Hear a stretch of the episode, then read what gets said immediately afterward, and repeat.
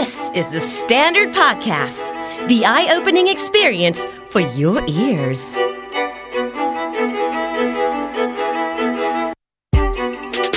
สวัสดีครับ ผมเฟิร์สธัชนนท์จารุพัชนีครับ คุณกำลังฟังนักเรียนนอกที่ The Standard Podcast นี่คือพอดแคสต์ที่จะเล่าเรื่องคนไทยที่ไปเรียนต่างแดน แต่ได้กลับมามากกว่าวิชาความรู้ในตำรา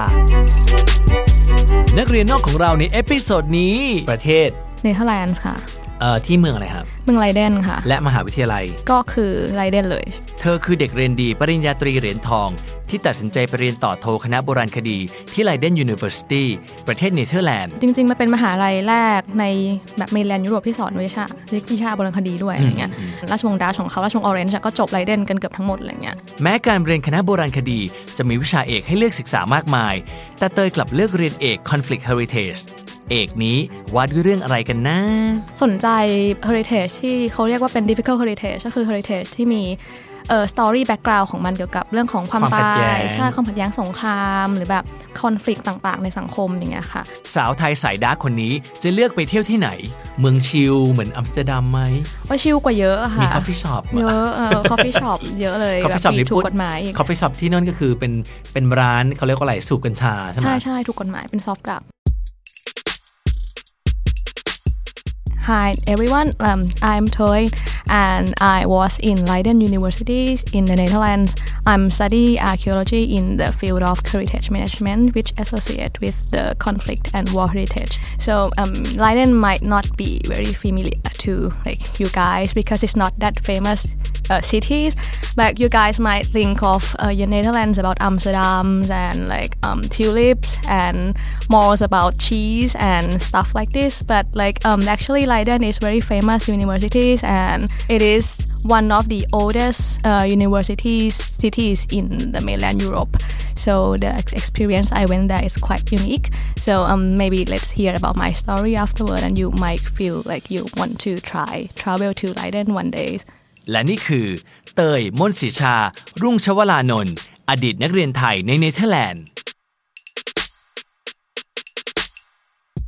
จบโบราณคดีที่ศิลปากรค่ะ เอกโบราณเลยใช่ ที่ต้องไปขุดตาม site ที่เก่าๆอย่างนี้คือหน้าที่ของเตยเลยใช่ไหมถูกค่ะ ก็เป็น field ที่บังคับให้ไป อ๋อ แล้วเตใช่ยเตยไปขุดหรือเปล่า ไปดูเจอ Jurassic Park เจออะไรอย่างงี้ไหมอ๋อไปขุดไปขุดแต่ว่าไม่ได้ขุดไดโนเสาร์เป็นขุดแบบเอ่อ ขุดคนขุดวัดอะไรอย่างเงี้ยค่ะ ใช่เออแสดงว่าเป็นคนชอบสายนี้มากเพราะว่าโทก็ไปเรียนด้านสายนี้ด้วยเหมือนกันใช่ค่ะ ก็เป็นคล้าย ๆกัน เลือกไปเรียนที่ประเทศเนเธอร์แลนด์ค่ะเอ่อที่เมืองอะไรครับ เมืองไลเดนค่ะ และมหาวิทยาลัยก็คือไลเดนเลยชื่อตามเมืองทำไมที่นี่ถึงเป็นที่ที่เตยอยากไปเรียนฮะคือความจริงแล้วเหมือนตัว เอ่อสคูลของ archaeology ที่เมืองไทยอะค่ะ ฮะฮะ ส่วนใหญ่อาจารย์ที่เตยเรียนอยู่เนี่ยเขาจะจบมาจาก school ของอังกฤษกับอเมริกาซะเยอะอืมอะไรเงี้ยอืมแต่ว่าคอนยิง school ของดัชเนี่ยมันไม่ค่อยดังในไทยเท่าไหร่ อืม เหมือนเราเรียนเนี่ยเราก็เรียนความรู้ของฝั่งอังกฤษอเมริกาซะเยอะ แล้วก็เลยอยากรู้ว่าแบบเออแล้วที่ยุโรปที่เป็นแบบเนเธอร์แลนด์เขาเรียนยังไงบ้างเนี่ยค่ะอืมอืมแล้วจริงๆตอนเรียนเคยทำรายงานชิ้นหนึ่งแล้วก็เจอบันทึกการขุดค้นที่เป็นรายงานของฮะฮะ Leiden เนี่ยแหละ แล้วเราก็อ่านรู้สึกว่าเอ้ยมันทำออกมาละเอียดน่าสนใจดี แล้วมอนี้ก็ไปลอง research ดูว่ามันแบบเอ้ยมันดังเออมันก็ดังนี่หว่าเลยคือไม่เคยรู้จักมาก่อนแหละ ก็เลยคิดว่าอืมอยากลองไปที่ที่ไม่มีคนไปอืมอยากรู้ว่า approach มันแบบต่างกันยังไงบ้างในการแบบมองโบราณคดีอะไรอย่างเงี้ยค่ะฮะคือมหาลัย Leiden มันเก่ามากแล้วอะค่ะแล้วก็ประมาณกี่ปีกลับโอ้ยมาก็หลายร้อยสี่ร้อยห้าร้อยปีได้เหมือนกันโอ้ขึ้นหน้านะคะฮะฮะก็จริง ๆ มันเป็นมหาลัยแรกใน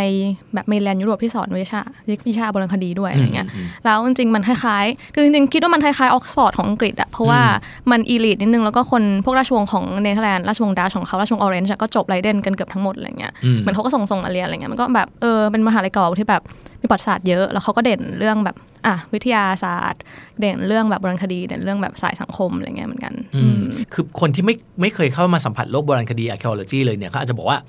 เฮ้ยเรียนโบแล้วได้อะไรหรอ น่ากลัวด้วยเจอกับอะไรเก่าๆ แบบอ๋อฝุ่นขุ่นๆ ดินๆดินอะไรเละๆอะไรเงี้ยอืมใช่เรียนแล้วได้อะไรฮะ มันมีอะไรอะไรยังไงในโบราณคดี ความจริงตอนเตยเด็กๆเนี่ยเตยชอบอยู่แล้วอะไรเงี้ยคือเป็นคนชอบอ่านประวัติศาสตร์เนาะอืมแต่ว่าพอมาถึงตอนมปลายที่จะเลือกเรียนนะคะก็คิดว่าหรือจะเข้าอักษรจุฬาเรียนประวัติศาสตร์เลยดีกว่าอืมแต่ว่าในใจอะคิดว่า ประวัติศาสตร์มันตัน มันก็มีแค่ที่อ่านอาคายมันจบแล้วอย่างเงี้ยแต่ว่าถ้าโบราณคดีมันไปขุดใหม่เรื่อยๆของมันตีความใหม่อย่างเงี้ยคือมันไม่จับสิ่งที่แบบเฮ้ยเราเพิ่งเห็นเพิ่งรู้อย่างเงี้ยก็เลยคิดว่ามันเป็นแบบ next step next level หรือเปล่าเหมือนคล้ายๆตำรวจถ้าเกิดแบบประวัติศาสตร์ก็เหมือนอ่านอ่าน report เนาะสืบสวนถามคนอะไรเงี้ยแต่ว่าพอโบราณคดีมันได้ลง site อะได้ไปดูสิ่งที่เกิดขึ้นจริงๆอะอ๋อแล้วมันแบบเหมือน detective นิดนึงแล้วว่ามัน adventure ก็อยากเรียน แต่ว่าตอนไปเรียนที่มหาลัยอะค่ะก็เป็นครั้งแรกที่รู้สึกว่า ไม่อยากไม่เคยไม่อยากไปเรียนหนังสืออะเพราะว่าไปแล้วแฮปปี้ทุกวันกลับมาอ่านหนังสือชอบเงี้ยก็อยากจะแบบขออีกสักหนึ่งปีไปเรียนสิ่งตัวเองอยากเรียนเงี้ยเพราะว่ารู้ว่าจริงๆกลับมาแล้วอาจจะไม่ได้ทำงานในตรงนี้ก็ได้ไงเพราะว่ามันก็หลายอย่างอะเนาะแบบเมืองไทยมันไม่ได้แบบเปิดกว้างทางด้านครับงานนี้หรือว่าครับเออหลายๆอย่างก็เลยคิดว่า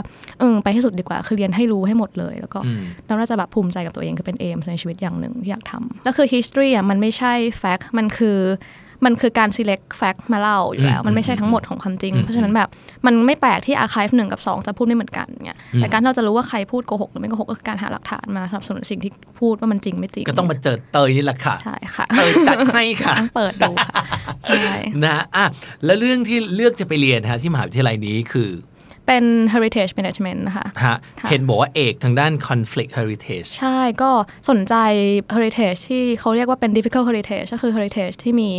เอ่อ story background ของมันเกี่ยวกับเรื่องของความความขัดตาแย้ยงใช่ความขัดแย้งสงคราม หรือแบบ conflict ต่างๆ ในสังคมอย่างเงี้ยค่ะ เพราะว่าจริงๆ heritage มันก็มีหลายส่วนเนาะอย่างเช่นวัดพระแก้วก็เป็น heritage อ่าด้านวัฒนธรรมใช่ไหมคะวัดอรุณอย่างเงี้ยใช่ แต่ว่าอย่างที่เมืองไทยอย่างทางรถไฟสายมรณะอย่างเงี้ยก็เป็น heritage แต่แบบเป็นมันดีพิกเรื่องราวที่แบบเศร้าเรื่องราวแบบความตายเรื่องราวอะไรเงี้ยค่ะอืมซึ่งมันเป็น เอ่อ field ที่ค่อนข้าง niche แบบคนไม่ได้ไปสนใจดูเยอือะมเพราะมันไม่ค่อยทำเงินเท่าไหร่แบบของพวกนี้มันขายยากกว่าวัดพระแก้ววัดอรุณที่มันสวยอะไรอย่างนี้อืมก็เป็น field นั้นเลยของที่เนเธอร์แลนด์ใช่อืมเตยสาย dark นะอ่าสาย dark ก็สนใจสงครามโลกแหละ แล้วพอไปมพอไปเริ่มเรียนปุ๊บนะฮะบรรยากาศของการเข้าไปเรียนจากการที่เป็นเฮ้ยฉัน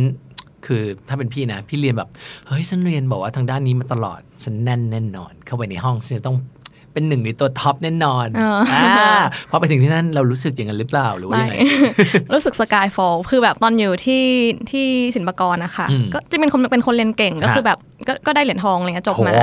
ใช่แล้วแบบก็เกรดโอเคใช่ไหมแต่เราก็เออค่อนข้างคิดว่าแบบเราไปเราจะต้องแบบเก่งอีกอะไรเงี้ยเออแต่ว่าเหมือนที่นู่นมันก็ต่าง เพราะว่าตอนไปไปอะค่ะ คือในคลาสมันไม่มีคนเอเชียเลยมีแต่คนยุโรปนะมีเตยเป็นคนไทยคนเดียวแล้วคนเอเชียคนเดียวแล้วก็ฮะเขาเรียนคนละแบบกับเราอะคือเหมือนแบบ ที่นั่นน่ะอาจารย์จะเหมือน assign สิ่งที่จะต้อง discuss ในคลาสหน้าให้เราล่วงหน้าส่วนใหญ่ก็จะเป็น article แบบ 3 4 อัน ก็คืออ่านประมาณ50 หน้าร้อยหน้าแล้วแต่ฮะอ่านปุ๊บมาห้องในห้องเรียนเนี่ยเขาจะไม่พูดเรื่องนั้นอืมเขาจะเอาเคสมาเลย case study อืมมาแล้วเขาก็จะพูดแล้วเขาก็จะให้ชี้ชี้ชี้ถามว่าจากที่อ่านมาเนี่ยคุณคิดว่าเคสเนี้ยทำไงทำไงทำไงอืมเพราะฉะนั้นแบบคุณต้องแบบ รู้ถ้าไม่แล้วคุณต้องคิดมาก่อนถ้าไม่เตรียมตัวมานี่ก็คือตายกลางห้องเลย ใช่อะแล้วมันก็จะเป็นการให้คะแนนการแบบ discussion ในคลาสเงี้ยค่ะ มันจะถูกเขาเป็นคะแนนหมดเลยอย่างเงี้ย อืมแล้วแบบพอจบคลาสปุ๊บก็จะต้องเขียนแบบรายงานส่งอีกอะไรเงี้ยมันค่อนข้างเยอะเหมือนกันฮะแล้วจริงๆคือค่อนข้างรู้สึกว่า Leiden น่ะ จริง ๆเขาคอร์สของเขามัน tense มากอะฮะเพราะว่าความจริงเขาออกแบบมาโดยที่บอกว่ามันจบได้ในหนึ่งหนึ่งปีอืมแต่ว่ามันไม่ค่อยมีใครจบหนึ่งปี เพราะว่า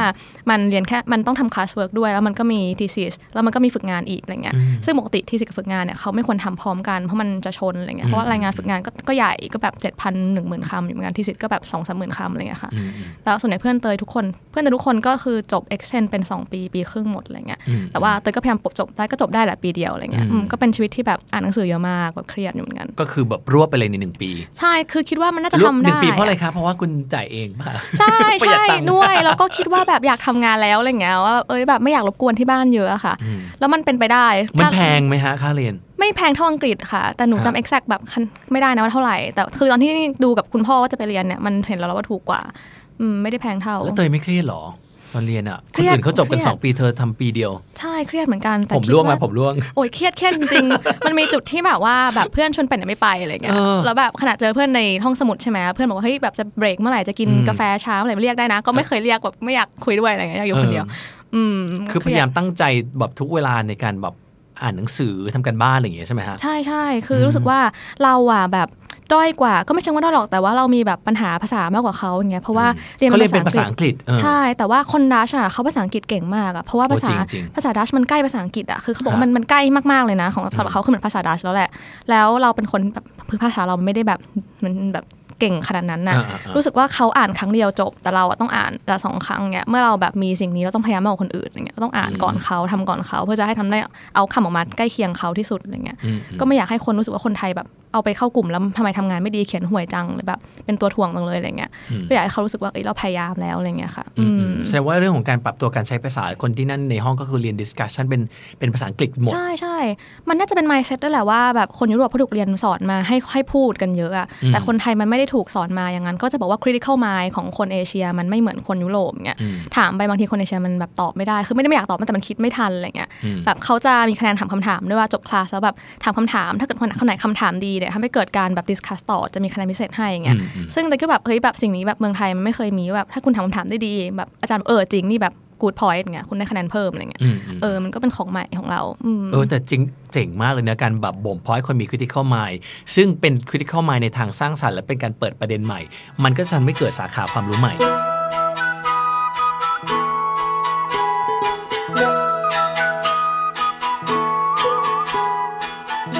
ถ้าเกิดคนนอกจะไปเรียนเนี่ยที่ Leiden University เขาสอนเป็นภาษาอังกฤษทุกคอร์สหรือว่าอะไรไงฮะหรือว่าส่วนใหญ่เป็นภาษาอังกฤษ หรือว่ามีเรียนเป็นอ๋อดัชด้วยหรือยังไง ถ้าเป็นปอโทของเนเธอร์แลนด์ทั้งประเทศอะค่ะเขาเรียนภาษาอังกฤษหมดเลยเขาบังคับให้เรียนภาษาอังกฤษ ถ้าเป็นปอตรีเนี่ยมันจะมีทั้งภาษาอังกฤษทั้งภาษาดัชอืมอืมแต่เขาเหมือนบังคับเลยว่าคือเขามี mindset ว่าแบบถ้าเกิดว่าคุณเรียนภาษาอังกฤษอะคุณมันมีกุญแจที่จะเข้าไปสู่สู่ข้อมูลที่ไม่จำกัดอะเพราะว่าอืมข้อมูลทุกอย่างมันถูกบันทึกบันทึกเป็นภาษาอังกฤษเนาะอืมเขาก็เหมือนจะสอนให้คนดัชอะแบบใช้ภาษาอังกฤษอ่านภาษาอังกฤษอะไรเงี้ยฮะฮะอืมมากกว่า แล้วพอไปใช้อ่านอกเหนือจากบรรยากาศการเรียนเรียนแบบเรียนเข้มมากเลยอะ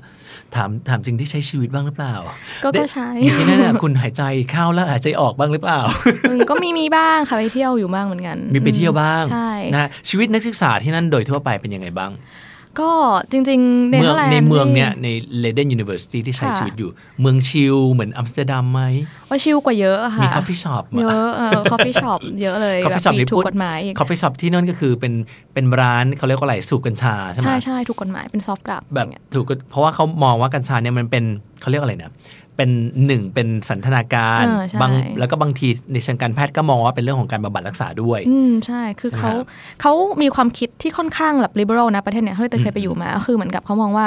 แบบถ้าเกิดเราแบบห้ามอย่างเงี้ยเรา forbidden สิ่งนี้แล้วคนก็ยังจะทำอยู่ดี แต่ถ้าเกิดเราทำให้มันถูกกฎหมายแล้วเราก็เก็บ tax มันซะมันก็จะได้เงินเข้ามาเพิ่มอะไรเงี้ยอ่าอ่าอ่าคนมันก็กินอยู่ดีป่ะแล้วมันไม่ใช่แบบ มันไม่ได้อันตรายมากถ้าคุณใช้มันแบบถูกแบบถูกต้องแล้วอย่างหนึ่งคือ ถ้าเกิดว่าเราไม่ทำให้ถูกกฎหมายเงี้ยกัญชาเถื่อนกัญชาที่แบบผสมนู่นนี่อย่างเงี้ยมันก็จะเกิดขึ้นแต่ว่าถ้าเกิดรัฐบาลเข้าไปควบคุมกัญชา แล้วแบบทำให้มันแบบไม่ปลอดภัยเงี้ยคนเสพเงี้ยก็จะไม่เป็นอันตรายเงี้ยเขามองอย่างนั้นด้วยในเรื่องของสุขภาพอะไรเงี้ยค่ะอืมอืมอือืมมก็แสดงว่าพวกธุรกิจสีสีดำหรือสีเทาสีก็เทาไม่มีเพราะรัฐบาลเอาไปทำเองหมดใช่ใช่แม้กระทั่งเขาควบคุมเรื่องของการการค้าอ่าอ่าเขาเรียกว่าการค้าขายบริการของของใช่ของใช่บริการนี้ด้วยถูกเขาก็จะเก็บแบบเขาจะมีตรวจสุขภาพอะไรเงี้ยแล้วเขาจะมีเหมือนแบบมเอาหก็ยิบบริการพวกนี้มาตรวจสุขภาพเอามาอ่าดูมีมีเออใช่แล้วก็มีสวัสดิการให้เขาอืมค่อนข้างมันดีตรงที่มันไม่ถูกแบบ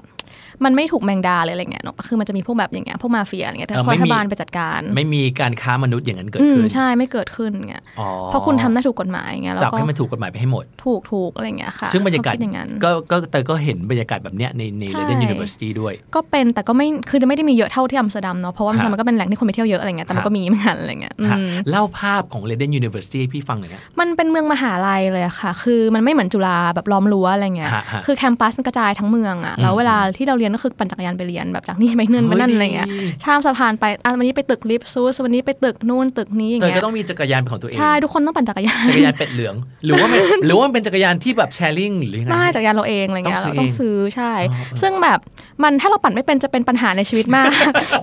เพราะว่าแบบไม่งั้นต้องขึ้นรถบัสแล้วซึ่งเตยแบบปั่นเป็นมากปั่นเป็นค่ะ มันมีหลายคนปั่นจักรยานไม่เป็นจริงๆมันควนะต้องปั่นเป็นก่อนไปนะไม่งั้นมันจะอ่าโอเคลำบากเพราะมาฉะนั้นกนักเรียนเขาจะไปเรียนฮอลแลนด์นะคะคุณเนเธอร์แลนด์นะฮะปั่นจักรยานกับปั่นค่ะ ไม่งั้นเพราะว่าค่ารถอะมันจะมันก็ไม่ได้ถูกมันแบบ2ยูโรอะไรเงี้ยคือปั่นมันก็ฟรีเรา save ได้เยอะเลยนะแล้วก็ออกกำลังกายอะไรอย่างไม่เงี้ยน่าละหุ่นดีขนาดนี้อ่าใช่ชอบปั่นจักรยานชอบปั่นจักรยานสนุกค่ะอะต้องปั่นจักรยานไปเรียนไปไหนมาไหนใช่แล้วไงอีกฮะ ก็แบบมันเป็นเมืองคือเนเธอร์แลนด์เป็นเมืองที่ต่ำกว่าน้ำทะเลเนาะฮะเพราะฉะนั้นแบบมันมีคลองเยอะมากอืมอะไรเงี้ยคือมันแบบมันเป็นแบบเดินไปไหนก็แบบต้องขึ้นสะพานลงสะพานแล้วก็จะแบบมี scenery มันก็จะเป็นแบบคลองคลองแล้วก็แบบตึกสองฝั่งคลองฮะตึกสองฝั่งคลองแบบทะเลอะไรเงี้ยอืมอืมค่ะเป็นแนวแนวนั้นอะไรเงี้ยแล้วก็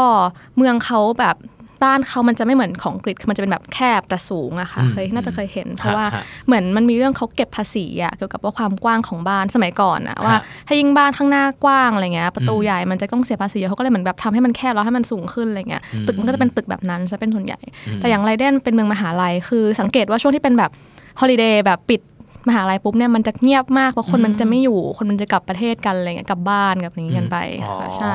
มันจะเป็นอย่างนั้นมากกแสดงว่าว่าเข้ามาที่นี่เพื่อมาเพื่อมาเรียนกันจริงใช่ส่วนใหญ่ก็เป็นคนมา แต่ว่าเกิน 50%เป็นนักศึกษานะ ที่มาอยู่ฮะไรเดนแบบอยู่ดอมอยู่อะไรเงี้ยค่ะอืมๆฮะฮะแล้วบรรยากาศแบบตามข้างถนนตามร้านอาหารตามบรรยากาศดูนี้ก็ก็ไลฟ์ลีอืม ค่อนข้างอย่างนั้น แต่ว่าอืมก็มีตลาดเสาร์อาทิตย์อะไรเงี้ยที่แบบอืมมาขายของสดเหมือนแบบคล้ายๆของเมืองไทยแหละที่แบบมีปลากระหล่ำปงกระหล่ำปีมาเงี้ยอืมส่วนใหญ่คือเตยก็จะไปซื้อของสดมาตุนไว้ทำกับข้าวเงี้ย แล้วมันก็จะมีแบบพวกแบบร้าน Oriental Shop ขายพวกแบบ โลโบงโลโบอะไรเงี้ยมันไม่ได้ลำบากมากคือมันมีนำเข้าอยู่มีอาหารแบบอาหารตะวันออกอาหารไทยใช่มีเครื่องปรุงอาหารไทย พอให้เราได้คิดใช่กินบ้างค่ะ แล้วมันแปลกมากคือหนูว่าสังเกตนานแล้วว่าแบบที่เนเธอร์แลนด์อะเขามีร้านอาหารแบบต่างชาติเยอะมากอาหารทิเบตอะไรเงี้ยอาหารฮะในร้านอาหารเกาหลีเหนืออย่างเงี้ยอืมแต่เขาไม่มีร้านอาหารดัชอะ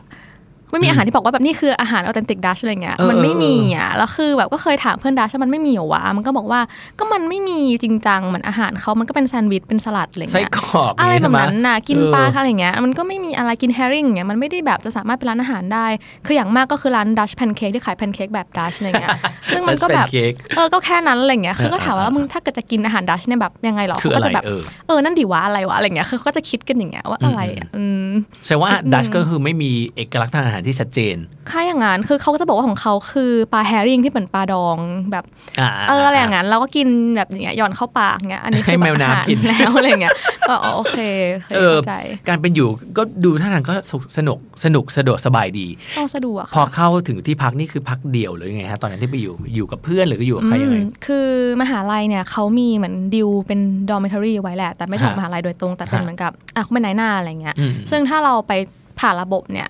เราก็จะได้อยู่แบบอย่างเงี้ย ซึ่งมันก็เขาจะให้สิทธิ์กับเด็กที่มา overseas แบบที่มาจาก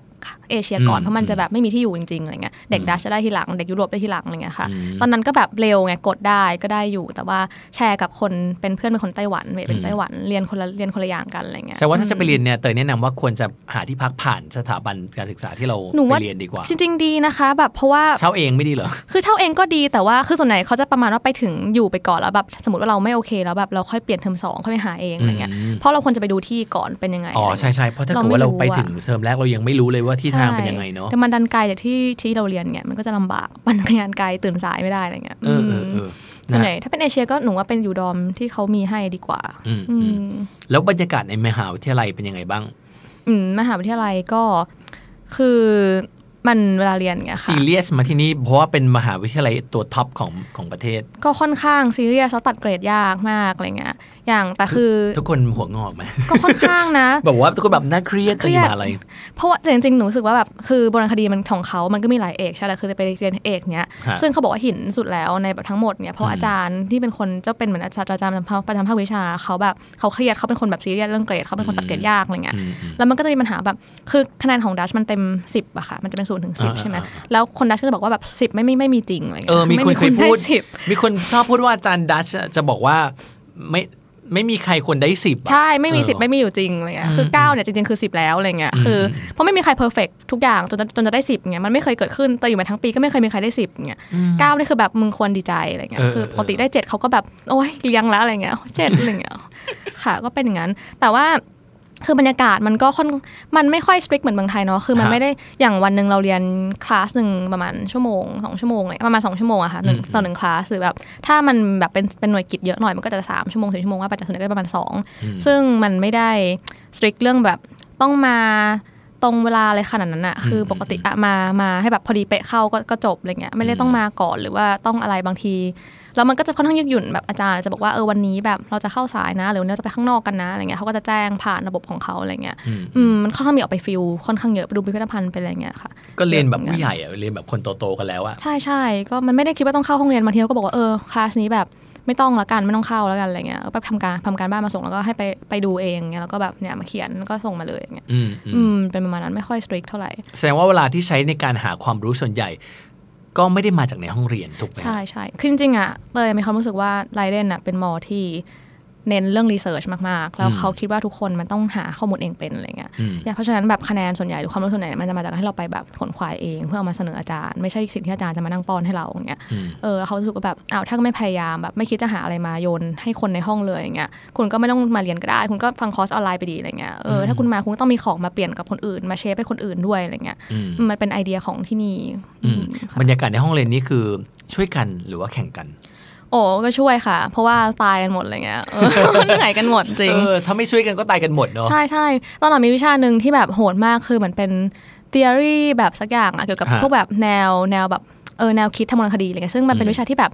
ปรัชญาวรรณคดีอะที่ไทยก็ยากแล้วอะแบบเรียนทฤษฎีต่างๆเนี่ยที่นู่นยิ่งยากเข้าไปใหญ่อย่างเงี้ยอืมแล้วแบบก็เป็นแบบเราเราก็ตั้ง study group ขึ้นมากันนะเพื่อมาเก่งข้อสอบว่าแบบยังไง เพราะว่าสอบ midterm ทีเดียวร้อยคะแนนเลยอย่างเงี้ยห้าข้อแบบไม่ได้สองข้อตกแล้วอะไรเงี้ยอืมเออก็แบบก็เครียดมากตอนนั้นแบบแล้วก็แบบเขาก็พยายามช่วยกันแบบค่อนข้าง list keyword มาอย่างนี้มานั่งช่วยกันดูอย่างเงี้ยอืมก็เป็นในเชิงนั้น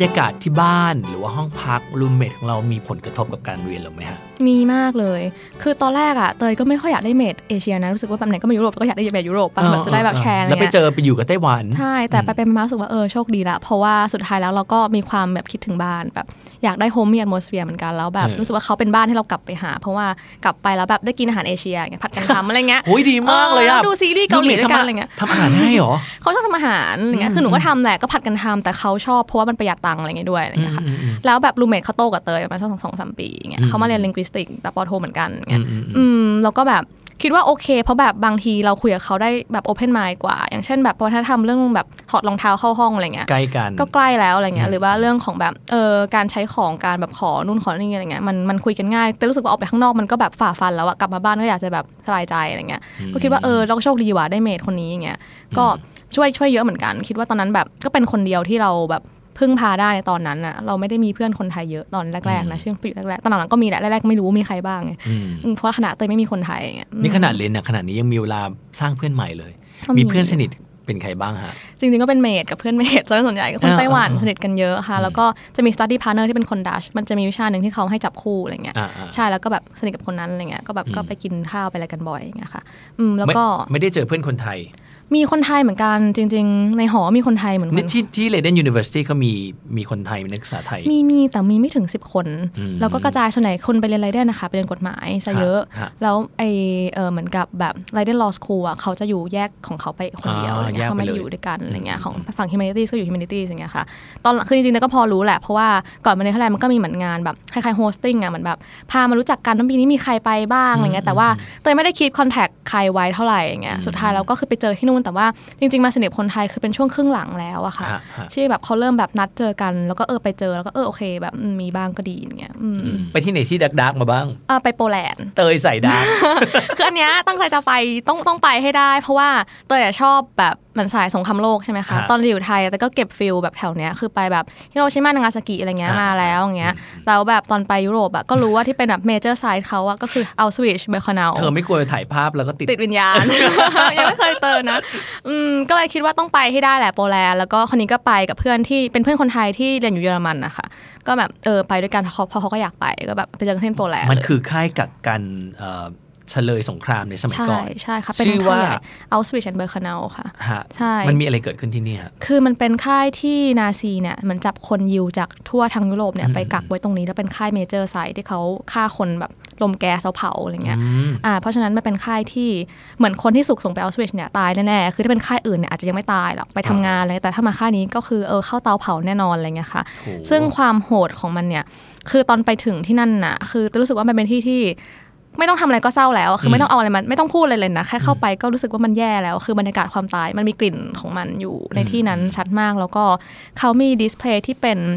เหมือนเส้นผมของคนตายอะค่ะ คือเหมือนคนยิวอะที่โดนฆ่าเนี่ยเขามองว่าเหมือนเป็นสัตว์เลยนะ คือ จะตายอะตายเสียเปล่า ผมเนี่ยเอามาใช้เป็นแบบถักถักถุงเท้าให้ทหารเยอรมันได้ก็โกนผมอะไรเงี้ย เอาขนผมเก็บไว้แบบ เออฟันทองงัดออกไปไปทำอย่างอื่นเงี้ยอันเหล็กในตัวเอาไปทำกระสุนอะไรอย่างนี้ได้ แล้วก็แบบกระป๋องกระเป๋าที่เขียนชื่อทิ้งไว้อะไรเงี้ยรองเท้าที่วางไว้เงี้ยคือตอนที่ค่ายมันถูก liberate โดยสมรรถมิตรอะค่ะเขาฮะเข้าไปทันตอนที่ยังมีของพวกนี้ยังไม่ได้ถูกทำลายพอดี มันก็เลยเป็นเหมือนดิสเพลย์ที่แบบเราเห็นความเป็น individual จาก massive Q เราเห็นผมเป็นเส้นๆของแต่ละคนอะไรเงี้ยกองอยู่อะไรเงี้ยเราเห็นกระเป๋ามีชื่อเราเห็นรองเท้ามีเชือกผูกอะไรเงี้ยวางวางวางวางเนี่ยค่ะก็เป็นที่ที่แบบ เศร้ามากจริงๆเนี่ยอืมอืมของที่นู่นใช่แล้วก็ไปดูแล้วก็เหมือนโปแลนด์อะเป็นประเทศที่ค่อนข้างจะขายแบบความเศร้าอยู่แล้ว มันมีหลาย site ที่พูดเรื่องสงครามโลกเพราะว่ามันจริง ๆ แล้วนาซีอะเขาทำกับโปแลนด์แรงกว่าที่อื่นเยอะเพราะเขามองว่าโปแลนด์มันไม่ใช่ยุโรปแท้มันเป็นแบบเป็นยิวเป็นสลาฟเป็นอะไรเงี้ยเขามองว่าเอ้ยแบบเบลเยียมอะเป็นยุโรปเป็นอารยันนะฝรั่งเศสเป็นแต่โปแลนด์น่ะไม่ใช่อืมอืมเพราะฉะนั้นแบบก็ค่อนข้างมีหลาย site ที่พูดถึงความรุนแรงช่วงสงครามเนี่ยค่ะอืมอย่างในวอร์ซออย่างเงี้ยก็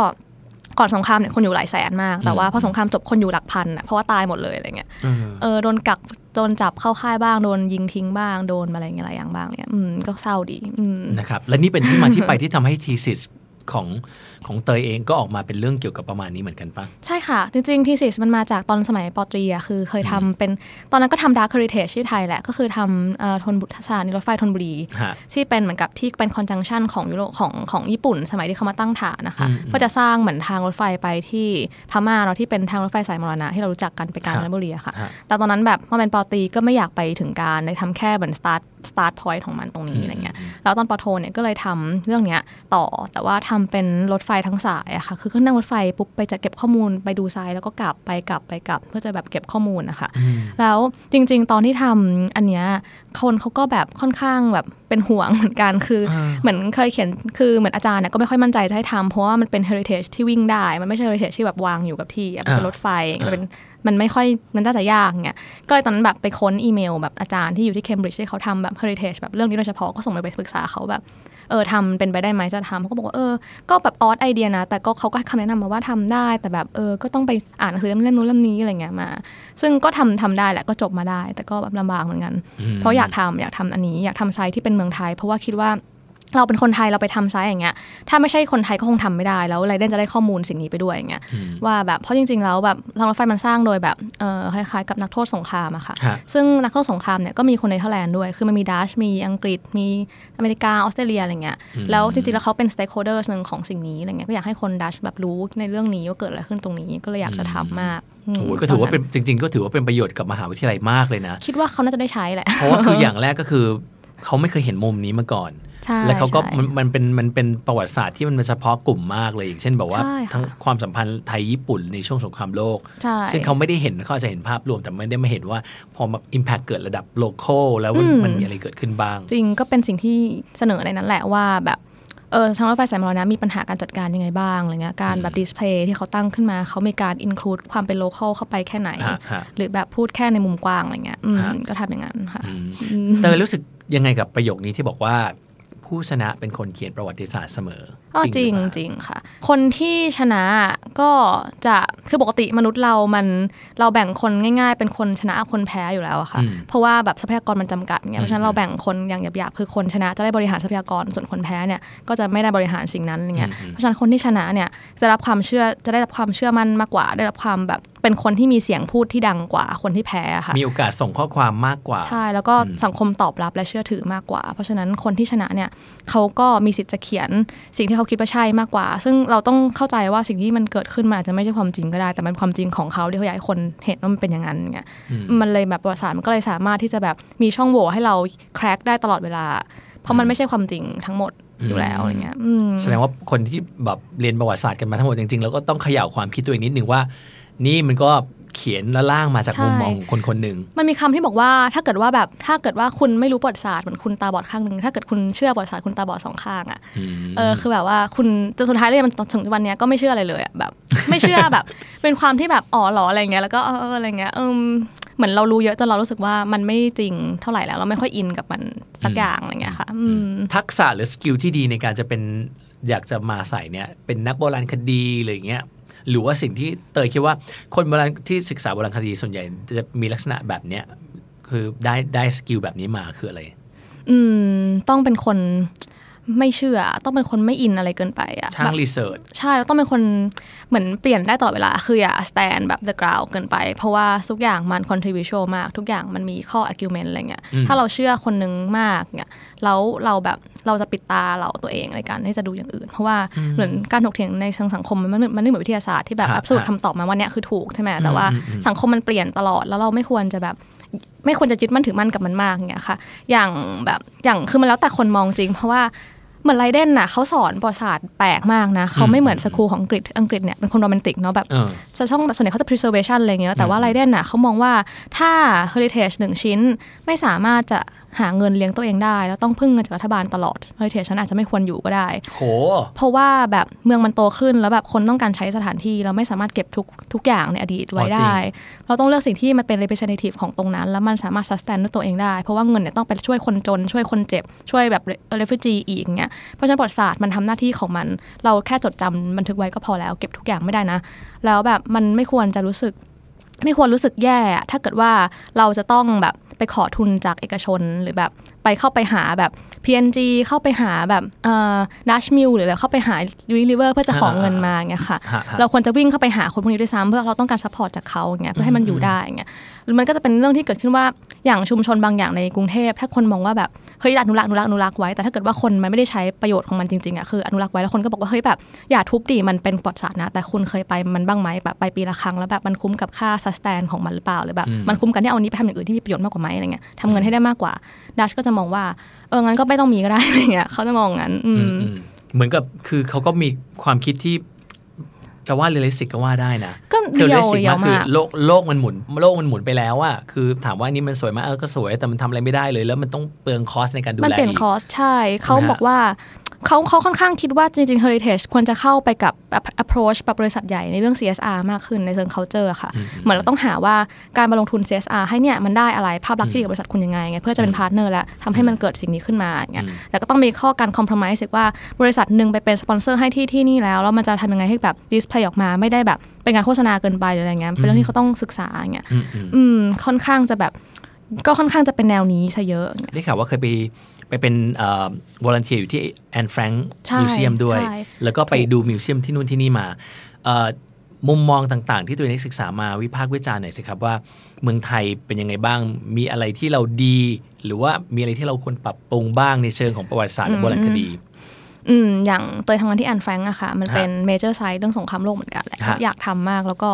คือตอนไปทำอะก็เป็น volunteer ไม่ได้ตังค์แล้วก็กลับมาที่ไทยยังทำอยู่ เพราะว่าเขาอยากจะมาเผยแพร่เรื่องของแอนแฟรงก์เรื่องของโฮโลคอสเรื่องของสิทธิเด็กในการพูดในการคิดอะไรเงี้ยที่ไทยเป็นเรื่องของ human rights ซะเยอะอะค่ะอืมซึ่งที่ไทยเนี่ยคนไม่ค่อยรู้จักแอนแฟรงก์ก็จริง ๆ แบบไม่ได้ไม่ได้ดังมากเนี่อ่ายมีหนังสือไงอืมก็ดังออกใช่ใช่ก็คนก็ไม่ค่อยอ่านกันเท่าไหร่แออะไรนเงี้ยแฟรงค์อ่งไดอารี่ของแอนแฟรงค์เนาะอ่าอะไรเงี้ยก็เออ ก็จะได้เห็นแล้วก็ฮะมันแอบรู้สึกได้ว่าโรงเรียนที่ไทยก็ไม่ค่อยตอบรับเท่าไหร่อืมคือมาจัดนี่ก็จัดให้ฟรีนะของมาจากเนเธอร์แลนด์อะไรเงี้ยฮะแต่เขาก็เหมือนขี้เกียจเพิ่มงานให้ตัวเองอะเพราะอาจารย์ก็มีงานเท่านี้แต่ถ้าเขามาทำอันนี้เขาต้องเขียนรายงานให้แบบวิชาการอะไรอย่างงี้ใช่ไหมอ่าก็แบบกลายเป็นว่าไปได้แบบโรงเรียนนานาชาติซะเยอะอะพวก college ที่เป็นแบบ St. Andrews International School อะไรเงี้ยหนูก็เสียดายว่าแบบเด็กไทยจะไม่มีโอกาสได้ฟังเหรอวะอะไรเงี้ยเรื่องอืมพวกนี้ที่แบบเขาจัดวิทยากรมาให้ก็ฟรีอะไรเงี้ยแต่คือ มันก็แย่หนึ่งก็รู้สึกแบบเสียดายแทนเด็กกว่าที่แบบไม่ได้ดูอะไรเงี้ยค่ะแต่ว่าอันหนึงที่หนูรู้สึกแบบเกี่ยวกับ heritage ในไทยก็คือ ไทยที่ที่มันป๊อปมากๆอะก็ไม่จำกัดคนอย่างเช่น วัดพระแก้วอย่างเงี้ยมันแน่นไปมันแพ็คไปคนเข้าไปมันไม่ได้เสพเสพสินแล้วอะไม่ได้เสพบรรยากาศอะ เออเซลฟี่แล้วก็เซลฟี่แอนกด์ลับเกิลอะไรเงี้ย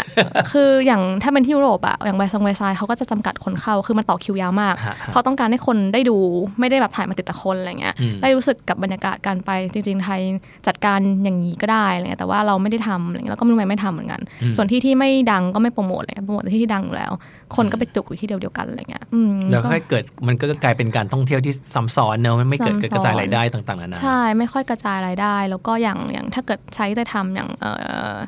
เออรถไฟฟ้าไอ้รถไอ้เนี่ยรถไฟมรณะเนี่ยฮะเอาจริงๆรู้สึกว่ามันทำได้เยอะกว่านี้แหละ แต่ว่าอืมคนไม่ได้ทำอะไรกับมันเท่าไหร่เรื่องมันก็เล่าได้จากแต่ละสถานีที่ไปมันก็มีเรื่องหมด แต่ว่าเขาไม่ได้สนใจกับมันที่จะทำให้มันดีขึ้นอะไรเงี้ยอืมตอนนี้มันกลายเป็นเหมือน touristic railway คือแบบไปน้ำตกแล้วกลับบ้านอะไรเงี้ยไปน้ำตกเออแล้วก็อืมอืมหรือไม่ก็ไปแบบขี่ช้างที่แบบกาญจนบุรีอะไรเงี้ยอืมทั้งที่มันจริงมันมี layer ของแบบอย่างอื่นสงครามโลกที่มันพูดได้ แต่เขาก็ไม่ค่อยอยากพูด แต่ก็ไม่ค่อยโทษเขาเพราะว่าสงครามมันขายยากแล้วมันคือบางที heritage ที่เป็น dark มันยากอยู่แล้วค่ะ เพราะว่าฮะคนฮะไม่ค่อยอยากไปเศร้าอะไปแล้วไปอืม grieve ไปทำไมอะไรเงี้ยอืมยกเว้นแต่แบบ คือตอนทำรีเสิร์ชก็เจอคนที่เป็น พวกออสเตรเลียเขามาไงแต่คืออมอสเตรเลียมันต่างตรงที่ว่าเขาไม่มีไซต์สงครามในประเทศเขาเลยอะเขาจะต้องมาอ่ากรีฟต่างประเทศคืออยากจะมาเศร้าแล้วมาเศร้าที่อื่น แบบอะคิดถึงลุงลุงฉันตาย ฉันก็ต้องมานั่งดูอ๋อตรงนี้เพเข้าราะใจลุงฉันไม่ฉันไม่มีอะไรให้จำเลยว่ะก็ต้องมาจำของคนอื่นเขาอย่างเงี้ยเออเออก็จะเป็นกลุ่มนักท่องเที่ยวที่สนใจจะมากรีฟอืมไม่ใช่แบบอย่างคนไทยทั้งที่เป็นเจ้าของ Heritage เองก็จะถามว่าเออนี่มาทำไมก็แบบอ๋อเนี่ยมาเที่ยวน้ำตก อะไรเงี้ยก็ไม่รู้หรอกว่ามันคืออะไรอะไรเงี้ยค่ะ ก็มันคือรถไฟที่มีมันแครี่คนที่มีความเข้าใจต่างกันในเส้นนี้มากๆ แล้วต้องการสิ่งที่ต่างกันเงี้ยแต่ก็มันไม่ได้ถูกแบบเล่าเท่าที่มันควรจะถูกได้เล่าได้อะไรเงี้ย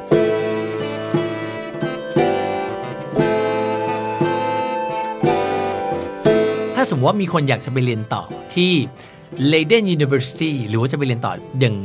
โบราณคดีก็ตามจะไปเรียนไม่ว่าจะไปเป็นประเทศอื่นนะฮะอืมค่ะแนะนำอะไรน้องๆ รุ่นใหม่ ๆ ที่จะไปเรียนบ้าง อ๋อ ถ้าเป็นของที่เนเธอร์แลนด์เนาะก็ อืมจริงๆ ทุกที่แหละ ก็ควรจะแบบดูคอร์สให้ละเอียดว่ามีคอร์สอะไรบ้าง อย่าดูอย่าดูแต่ชื่อกับ ranking อะฮะคือให้ดูหมดเลยว่าอาจารย์คนไหนสอนแนวเป็นยังไงอะไรเงี้ยแล้วก็ดูกระทั่ง syllabus ว่าเขาจะสอนอะไรบ้างเราสนใจจริงหรือเปล่า ไม่งั้นจะ suffer มากนอกจากภาษาไม่ได้งานเยอะแล้วยังไม่ชอบอีกอะไรเงี้ยแล้วก็ความจะมีควรจะมีไอเดียของการทำตีซิสไปก่อนแล้วอะค่ะเพราะมันจะปีหนึ่งมันจะเร็วมาก ถ้าไปแบบแบงค์เลยอะไรเงี้ยมันจะยากมากในการแบบค่อยๆมานั่งแบบทีละปมทีละปมจะทำอะไรวะอะไรเงี้ยค่ะก็ควรจะเป็นอย่างนั้นควรจะดูให้ละเอียดไปก่อน แล้วก็แบบหลักๆเลยคืออาจารย์ที่เป็นที่ปรึกษาค่ะจริง ๆ ควรจะรู้จักเขาก่อนไปอะคืออไปศึกษาก่อนแล้วว่าเราอยากทำงานกับคนนี้หรือเปล่าเพราะมันมีผลเยอะเพราะเราอยู่กับเขาทั้งปีอะถ้าเราไปถึงปุ๊บเราไม่รู้จักใครเลยแล้วแบบไปโยนหัวข้อแล้วไม่มีใครอยากรับอย่างเงี้ยมันก็จะเป็นรายงานที่ไม่ดีอะเพราะว่าอาจารย์ไม่ได้ set- ไม่ได้แบบ specific specific field นี้แล้วเขาก็ supervise เรามากไม่ได้อย่างเงี้ยมันจะเป็นรายงานแบบงงๆกากๆอะไรเงี้ยคือให้หาคนที่แบบ supervise ได้จริงมุมมองที่เราชอบจริง ๆ งานเขาเราอ่านเราแฮปปี้อย่างเงี้ยก็อยากให้เลือก ที่อาจารย์ที่ปรึกษามากกว่ามหาลัยด้วยซ้ำที่จริงแล้ว เพราะว่ามันสำคัญมากอย่างเงี้ยค่ะอืมก็คือ planning ไปให้ดีตั้งแต่ต้นนั่นแหละ ใช่ใช่ควรจะทำกันบ้านค่ะสุดท้ายแล้วตอนคือตอนจบการศึกษาปุ๊บ พอใจในตัวเองมากไหมอืมอืมเป็นคิดว่าเป็นหนึ่งในแบบสิ่งที่ภูมิใจที่สุดในชีวิตจอริย่างงหนึ่งๆ ของการได้เรียนจนจนสำเร็จในหนึ่งปีกลับมาอะไรเงี้ยแล้วก็แบบฮะอะแฮปปี้ผลการเรียนไม่แย่มากอะไรเงี้ยเออโอเค คือเพราะว่ามันอยู่กับตัวเองจริง ปีหนึ่งมันสู้กับตัวเองจริงฮะมันแบบมีช่วงแบบคิดถึงบ้านเหงาอะไรเงี้ยแล้วมันไม่มีบางทีมันไม่มีเพื่อนที่เข้าใจจริงๆอะไรเงี้ยคือเราไม่ได้เจอคนที่อยู่ที่ไทยหรือคนที่เราแบบรู้จักกันมาก่อนนะคะมันได้สู้มันได้มันได้รู้จักตัวเองเยอะขึ้นมันได้รู้ว่าเราชอบอะไรไม่ชอบอะไรค่ะ คือเป็นสิ่งที่ภูมิใจถึงแม้ว่า ตอนแต่ไปแต่รู้แหละว่ากลับมามันคงไม่ได้เอามาใช้ต่อในไทยหรอก แต่ว่าคือทุกวันนี้สิ่งที่เป็นเราในวันนี้มันก็ถูก shape ด้วยสิ่งที่เราผ่านมาในชีวิต ซึ่งแบบหนูรักตัวเองตอนนี้มากแบบ happy แต่ก่อนชอบยังไงตอนนี้ยังชอบอยู่เงี้ยแล้วก็จะชอบต่อไปเรื่อยๆซึ่งแบบก็ขอบคุณทุกอย่างที่ผ่านมาอะไรเงี้ยมันรู้สึกว่าแบบเราเป็นคนที่มีคุณค่าในตัวเองค่ะ